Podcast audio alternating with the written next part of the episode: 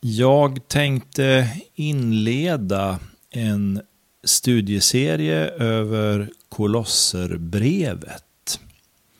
Man brukar ju sammanställa Paulus brev i olika grupper och de så kallade fångenskapsbreven är Efesiebrevet, Filipperbrevet, Kolosserbrevet och brevet till Filimon.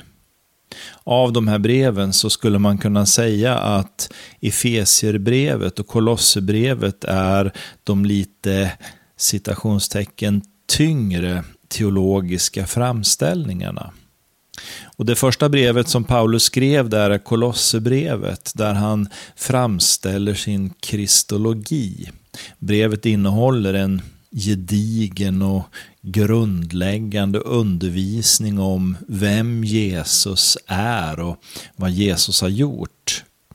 Och så utifrån det sen så fortsätter Paulus att skriva till församlingen i Efesus med samma tankar, med samma terminologi. Och så skriver han då överfört i förlängningen av det här om församlingen. Efesierbrevet är en eklesiologisk skrift.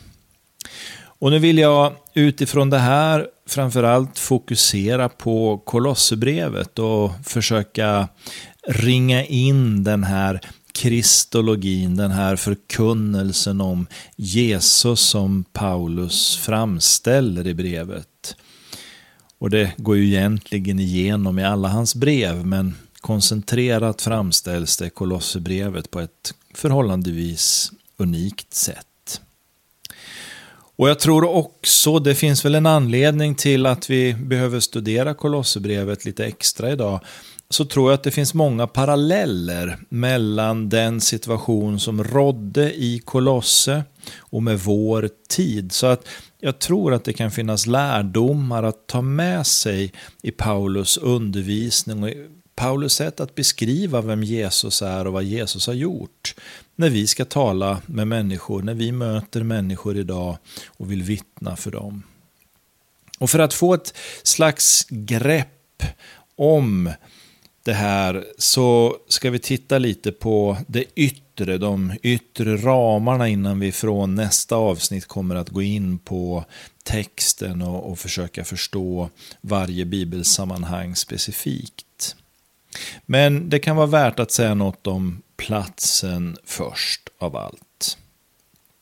Kolosse, ja, det var en stad i Frygien, Ett landskap som tillhörde den romerska provinsen Asien. Och med stor säkerhet så kan vi av Apostlagärningarna 19 och 10 förutsätta att när Paulus befann sig i Efesus en längre tid så fick också evangeliets spridning ut och till den region där Kolosse ligger. Den här staden Kolosse låg längs huvudvägen som gick från hamnstaden Efesus borta vid turkiska kusten mot Grekland och så bort mot Syrien och vidare mot eh, Östern eller bortre delarna där, Mesopotamien och så vidare.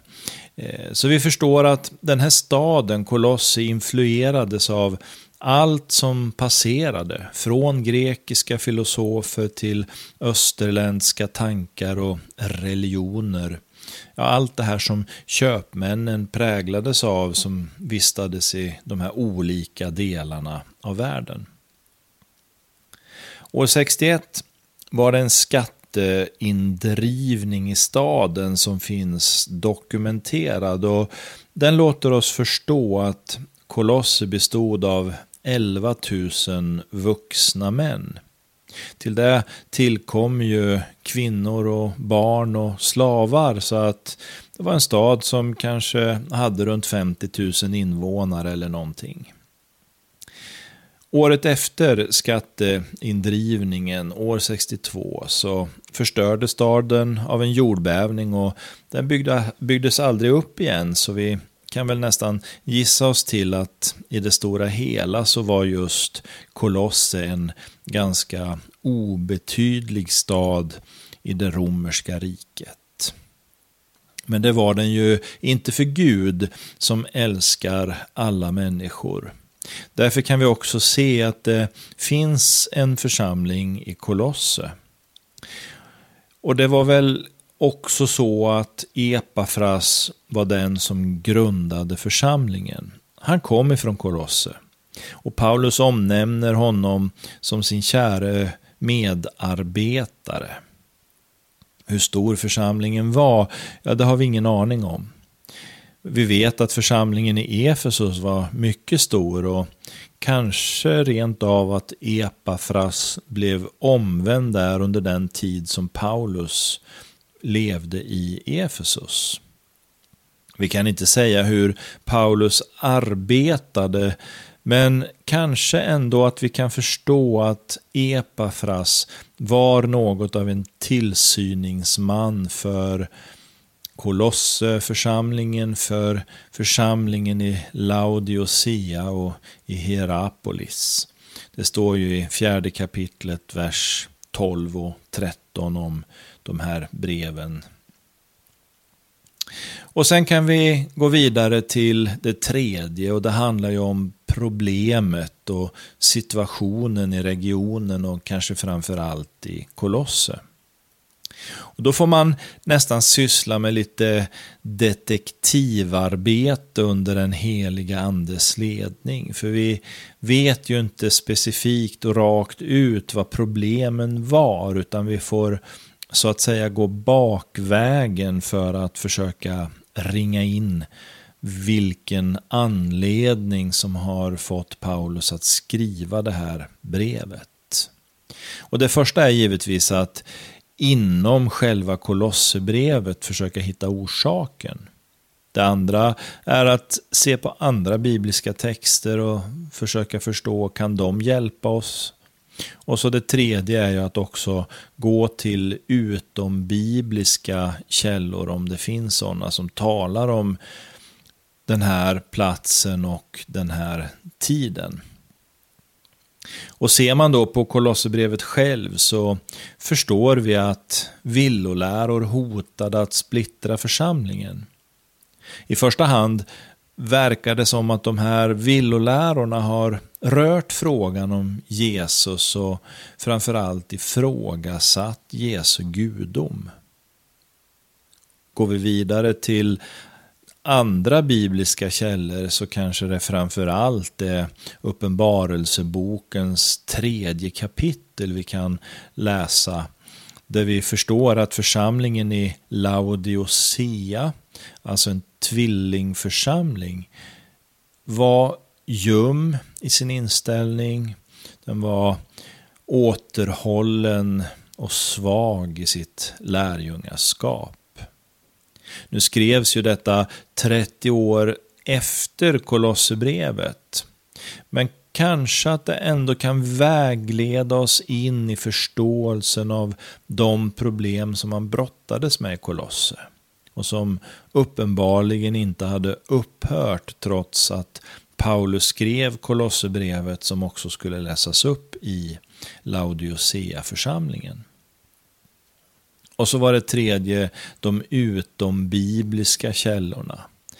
Och det har jag redan antytt vad vi förstår av andra texter att den här regionen och staden var präglad av filosofier. Den var präglad av religioner ifrån olika delar av världen, ifrån Grekland och bort till eh, österländerna någonstans bort i där. Och där har vi också en förståelse för att det här har påverkat församlingen. Så med den basen och den grunden så ska vi nu ifrån nästa avsnitt och framåt börja arbeta oss igenom Kolosserbrevet. Och nästa gång ska vi titta på Kolosserbrevet 1, vers 3 till och med 8 där några bärande tankar ifrån Paulus teologi generellt sett kommer att framträda på ett tydligt sätt. Så följ med in i studiet av Kolosserbrevet. Låt oss be. Jag tackar dig Gud för ditt ord som du har gett oss som en gåva. Tack att du vill föda oss andligt med studiet av bibelordet och vi ber att du ska låta din helige ande göra ordet levande och verksamt för oss. Dina äran och makten från evighet till evighet. Amen.